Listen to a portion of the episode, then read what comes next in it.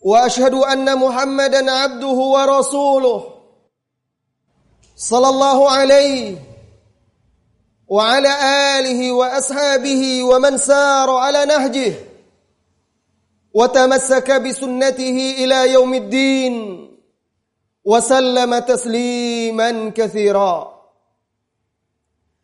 يا أيها الذين آمنوا اتقوا الله حق تقاته ولا تموتن إلا وأنتم مسلمون. يا أيها الناس اتقوا ربكم الذي خلقكم من نفس واحدة وخلق منها زوجها وبث منهما رجالا كثيرا ونساء. واتقوا الله الذي تساءلون به والأرحام. إن الله كان عليكم رقيبا. يا أيها الذين آمنوا اتقوا الله وقولوا قولا سديدا. يصلح لكم أعمالكم ويغفر لكم ذنوبكم. ومن يطع الله ورسوله فقد فاز فوزا عظيما. فإن أصدق الحديث كتاب الله وخير الهدي هدي محمد صلى الله عليه وسلم. وشر الأمور محدثاتها وكل محدثة بدعة وكل بدعة ضلالة وكل ضلالة في النار ثم أما بعد معاشر المسلمين جماعة صلاة جمعة yang semoga senantiasa dirahmati dan diberkahi oleh Allah Tabaraka wa Ta'ala. Marilah senantiasa bersyukur kepada Allah Jalla wa'ala atas segala limpahan nikmat dan karunia-Nya. Dialah yang telah menciptakan kita. Dia yang memberi rezeki kepada kita. Dialah yang melimpahkan berbagai macam bentuk nikmat zahiran wa batinan tanpa dia membutuhkan kita sedikit Maka sudah semestinya lah kita meningkatkan syukur kita dengan memperbanyak ibadah, mendekatkan diri kepadanya, meningkatkan ketakwaan yang merupakan sebaik-baik bekal kita di dunia ini menuju akhirat. Salawat dan salam untuk Nabi kita yang mulia Muhammad sallallahu alaihi wasallam yang terus berjuang membimbing umat Islam mengingatkan mereka membawa mereka kepada jalan yang lurus hingga hembusan nafasnya yang terakhir. Saudara seiman, rahimani Allah wa iyyakum. Lebih dari 1400 tahun yang lampau Ketika itu hari Rabu malam Kamis. Kaum muslimin berdiri di saf-saf yang lurus dan rapi. Di belakang kekasih mereka. Suri tauladan mereka. Nabi yang mulia Muhammad sallallahu alaihi wasallam Salat maghrib. Rabu malam Kamis. Di bulan Rabiul Awal. Maka terdengarlah bacaan yang indah dan merdu dari Rasulullah sallallahu alaihi wasallam. Semua kaum muslimin yang salat di belakangnya tenggelam dalam kekhusyukan, kedamaian. Salat di belakang Rasulullah sallallahu alaihi wasallam. Indahnya suara, merdunya bacaan Al-Qur'an khusyuknya salat ketika itu. Tidak ada seorang pun dari kaum muslimin yang mengira bahwa itu adalah terakhir kali Rasulullah sallallahu alaihi wasallam memimpin mereka salat. Usai salat maghrib, Rasulullah sallallahu alaihi wasallam yang ketika itu salat dalam keadaan sakit. Itu beberapa hari menjelang beliau wafat. Wafatnya di hari Senin dan peristiwa itu Rabu malam Kamis. Beliau salat, kepala beliau diikat dengan kain karena sakit. Selesai salat maghrib, Nabi yang mulia Muhammad sallallahu alaihi wasallam kembali ke tempat tidurnya di rumah Aisyah yang berdampingan langsung dengan masjid. Sakit kian menderanya, panas tubuhnya semakin tinggi sampai akhirnya Rasulullah sallallahu alaihi wasallam pingsan. Saking panasnya suhu badannya sakit. Bahkan sahabat menceritakan dari balik selimutnya terasa panas tinggi Rasulullah sallallahu alaihi wasallam. Datanglah waktu Isya. Bilal radhiyallahu anhu mengumandangkan azan kaum muslimin berkumpul menunggu Rasulullah sallallahu alaihi wasallam. Berlalu waktu. Tidak juga beliau kunjung datang. Kemudian beliau sallallahu alaihi wasallam tersadar dari pingsannya, lalu disingkapkan wajahnya dan bertanya kepada keluarga yang ada di sekelilingnya, "Asallan nas?" Apakah manusia sudah salat? Mereka menjawab, "Qalu la ya Rasulullah." Wahum yantadhirunak. Tidak wahai Rasulullah. Mereka sedang menunggumu. Rasulullah sedang sakit. Lalu Rasulullah Shallallahu Alaihi Wasallam meminta ambilkan air. Lalu diambilkanlah air. Kemudian beliau Shallallahu Alaihi Wasallam membasahi seluruh tubuhnya. Berharap itu akan mengurangi demamnya. Beliau siram ke seluruh tubuhnya. Kemudian beliau berwudu, berusaha bangkit untuk pergi ke masjid. Ketika beliau berdiri, tiba-tiba beliau jatuh lagi pingsan. Allahu Akbar. Semua hening. Menunggu. Di masjid, kaum muslimin tidak tahu apa yang terjadi. Mereka masih menanti kedatangan suri tauladan mereka. Pemimpin mereka. Nabi yang mulia sallallahu alaihi wasallam. Kemudian Nabi kita tersadar lagi dari pingsannya. Dan yang terucap pertama kali ketika dia sadar, Langsung beliau sallallahu alaihi wasallam bertanya, "Asallan nas? Apakah manusia sudah selesai salat?" Qalu la ya Rasulullah, hum yantadhirunak. Belum ya Rasulullah. Mereka manusia masih menunggumu. Rasulullah sallallahu alaihi wasallam kembali meminta air. Diambilkan air di ember. Kemudian beliau membasahi lagi tubuhnya, disiramnya dari kepalanya. Kemudian beliau berwudu, lalu berusaha bangkit kembali, tiba-tiba kembali beliau jatuh pingsan. Allahu akbar untuk kedua kalinya. Kemudian beliau siuman lagi. Lalu beliau bertanya, manusia masih juga belum sholat menunggunya. Dan beliau berusaha bangkit untuk ketiga kalinya setelah berwudu dan membasahi tubuhnya. Jatuh pingsan lagi. Semua itu beliau lakukan untuk apa? Untuk mendatangi masjid. Sholat berjamaah bersama kaum muslimin. Kemudian ketika beliau siuman kembali. Taulah beliau bahwa beliau tidak akan sanggup lagi pergi ke masjid sholat bersama kaum muslimin. Tiga kali pingsan berturut-turut, hendak berdiri. Pergi ke masjid, beliau sakit parah. Tapi tetap berusaha untuk pergi ke masjid ketika tahu dia Shallallahu Alaihi Wasallam bahwa dia tidak lagi sanggup untuk pergi ke masjid. Akhirnya beliau berkata, Muru Abu Bakrin li bin nas. Perintahkan Abu Bakar untuk memimpin sholat. Saudara, jemaah kaum muslimin, jemaah salat Jumat. Ini dia suri tauladan kita. Ini dia sosok yang kita bersyahadat atas kenabian dan kerasulannya. Yang kita akui bahwa kita mencintai dan mengikutinya. Ini dia sikap beliau terhadap sholat. Lantas, bagaimana sikap kita? Di mana posisi kita? Apa yang kita lakukan terhadap ibadah yang paling agung ini? Yang tidak akan baik amalan seseorang jika ibadah sholatnya tidak baik. Kemudian sakit beliau bertambah parah.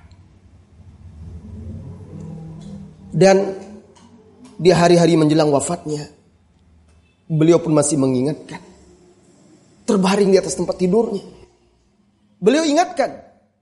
As-salah, as-salah wa ma malakat aymanukum.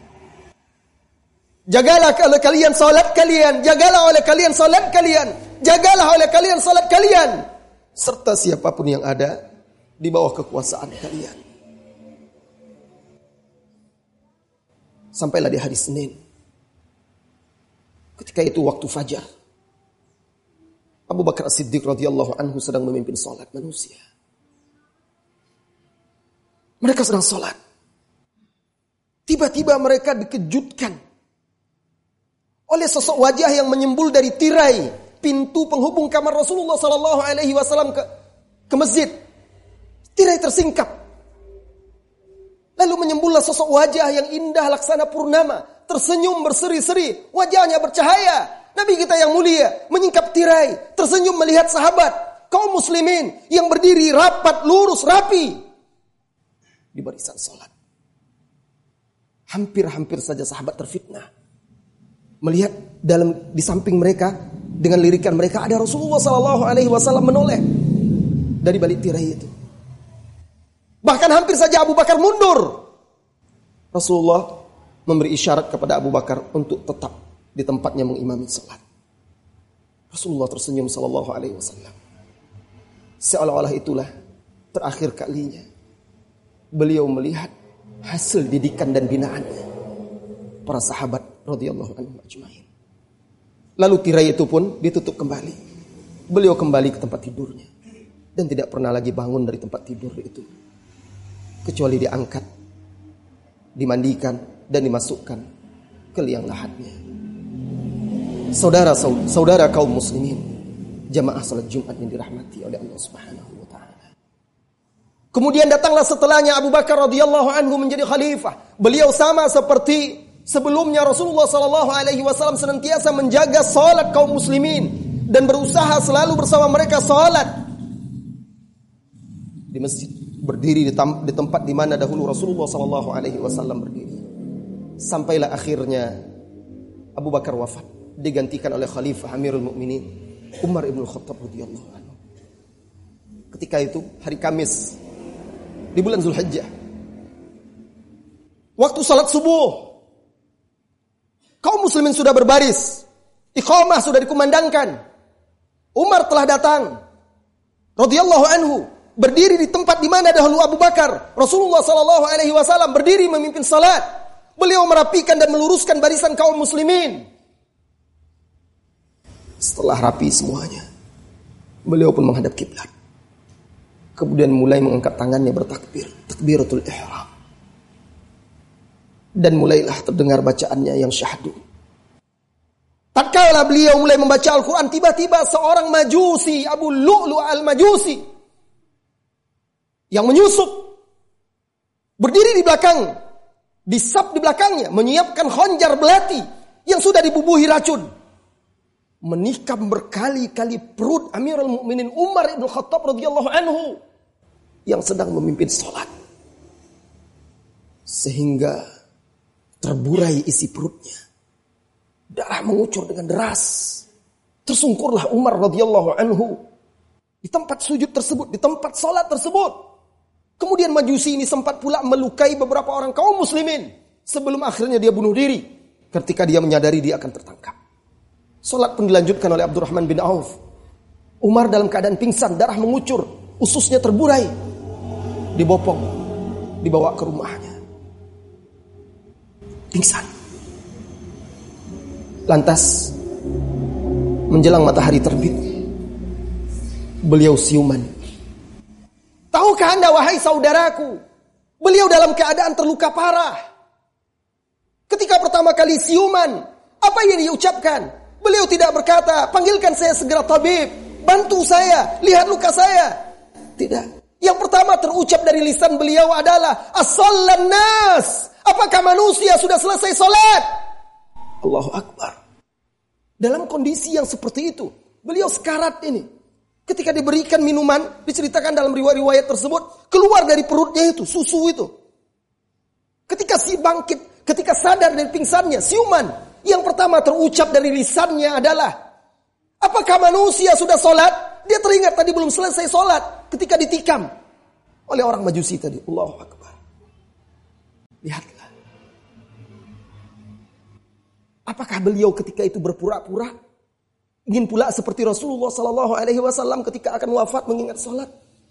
Wahai saudaraku, Bagaimanapun Anda bisa bertopeng seumur hidup Anda di hadapan manusia, berpura-pura taat, berpura-pura soleh, berpura-pura baik. Tetapi ketika sakratul maut, tatkala ajal menjemput, Anda tidak akan sanggup lagi berpura-pura. Saat itu akan tersingkap siapa diri Anda sebenarnya. Hakikat Anda akan tampak ketika seseorang menjelang kematiannya.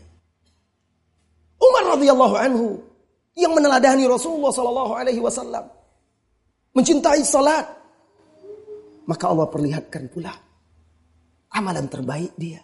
Apa yang dia cintai ketika menjelang wafat. Yang ada di hati mereka adalah Allah. Yang nomor satu, yang memenuhi jiwa raga mereka adalah Allah. Sehingga mereka berbuat bergerak untuk Allah. Hakikat penciptaan mereka adalah beribadah kepada Allah Subhanahu wa taala. Sehingga mereka berusaha mewujudkan itu apabila seseorang betul-betul mencintai Allah Subhanahu wa taala, maka segala kepedihan, kesulitan, luka, derita tidak akan berarti apa-apa. Dibanding kenikmatan bisa bersama Allah Subhanahu wa taala. Ketika seseorang sholat, itulah saatnya dia bisa bermunajat. Bisa berbicara, memohon kepada Allah Subhanahu wa taala yang telah menciptakannya. Memberi dia rizki, membimbing dan memberi dia hidayah, mengasihi dan merahmatinya. Maka tidakkah pantas kita menjadikan hidup kita sebagaimana yang sering kita baca. Inna salati wa nusuki wa mahyaya wa mamati lillahi rabbil alamin. Sesungguhnya salatku sembelihanku hidup dan matiku hanyalah milik Allah Rabb semesta alam. Aqulu qawli hadza wa astaghfirullah li wa lakum wa lisairil mu'minina min kulli dhanbin واستغفروه إنه هو الغفور الرحيم.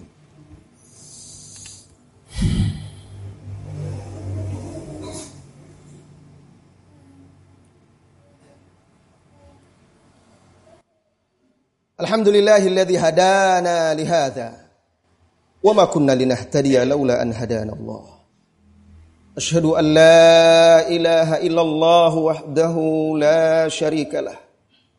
وأشهد أن محمدا عبده ورسوله صلى الله عليه وعلى آله وأصحابه ومن سار على نهجه وتمسك بسنته إلى يوم الدين أما بعد Jamaah salat Jumat yang semoga senantiasa dirahmati dan diberkahi oleh Allah Subhanahu wa taala.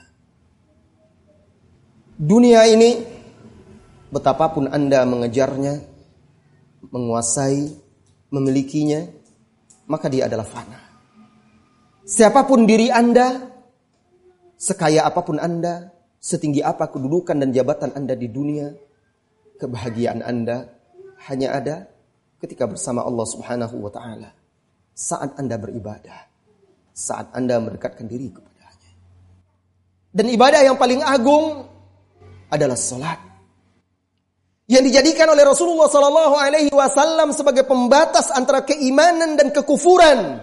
Barang siapa yang meninggalkannya dengan sengaja secara mutlak, maka dia akan jatuh dalam lembah kekufuran. Sebagaimana ditegaskan oleh Rasulullah Sallallahu Alaihi Wasallam. Bainar rajuli wal kufri wa syirki tarkus salah. Faman tarakaha faqad kafar. Pembatas antara seseorang dan kesyirikan serta kekufuran adalah salat. Barang siapa yang meninggalkannya, maka dia telah kafir. Jatuh dalam lembah kekufuran.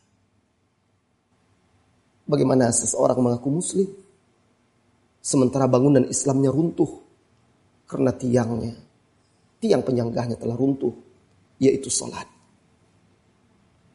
Saudaraku, Nabi Shallallahu Alaihi Wasallam ketika beliau menghadapi kemelut hidup, kesusahan, problema dan masalah, beliau pergi sholat.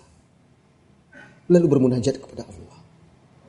Kita ketika ada masalah, kita mengadu kepada manusia, curhat kepada manusia. Nabi Shallallahu Alaihi Wasallam segera berwudu, kemudian sholat.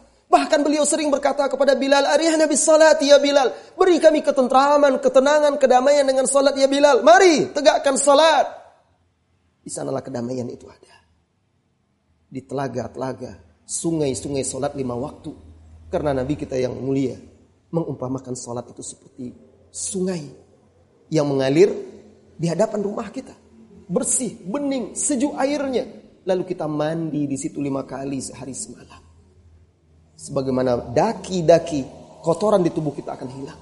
Begitu juga hati dan jiwa seseorang akan bersih sehingga menjadi cemerlang dan senantiasa berada dalam bimbingan Allah Subhanahu wa taala.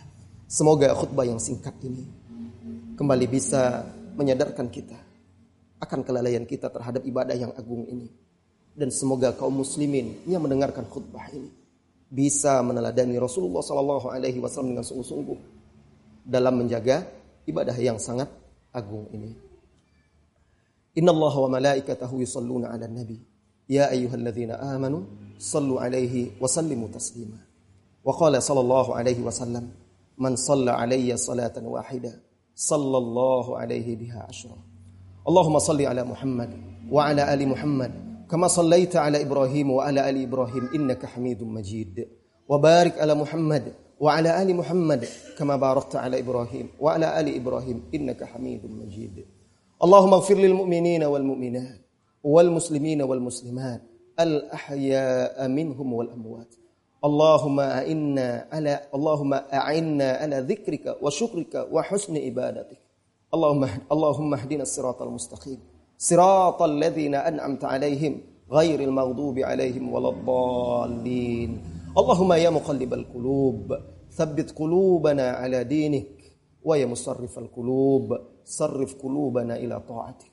ربنا آتنا في الدنيا حسنة وفي الآخرة حسنة وقنا عذاب النار. وصلى الله وسلم على نبينا محمد والحمد لله رب العالمين. أقم الصلاة.